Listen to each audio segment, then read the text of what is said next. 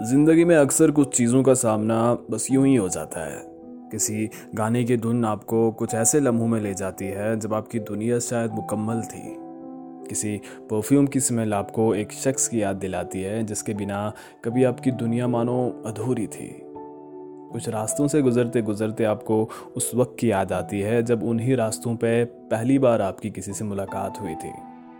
پاک کے کونے میں لگا وہ بینچ آپ کو اس پل کی یاد دلاتا ہے، جس کی قیمت کا اندازہ اب آج تک نہیں لگا سکے۔ کبھی سوچا ہے کہ ہماری زندگی میں اگر یہ لمحے نہ گزرے ہوتے تو کیا ہوتا؟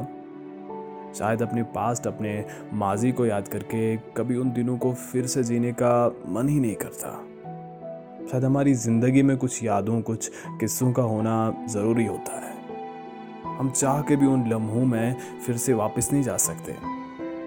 لیکن اس گانے کو سن کے اس دوست کو ضرور یاد کریں گے، جس سے برسوں ہوئے، بات کیے ہوئے۔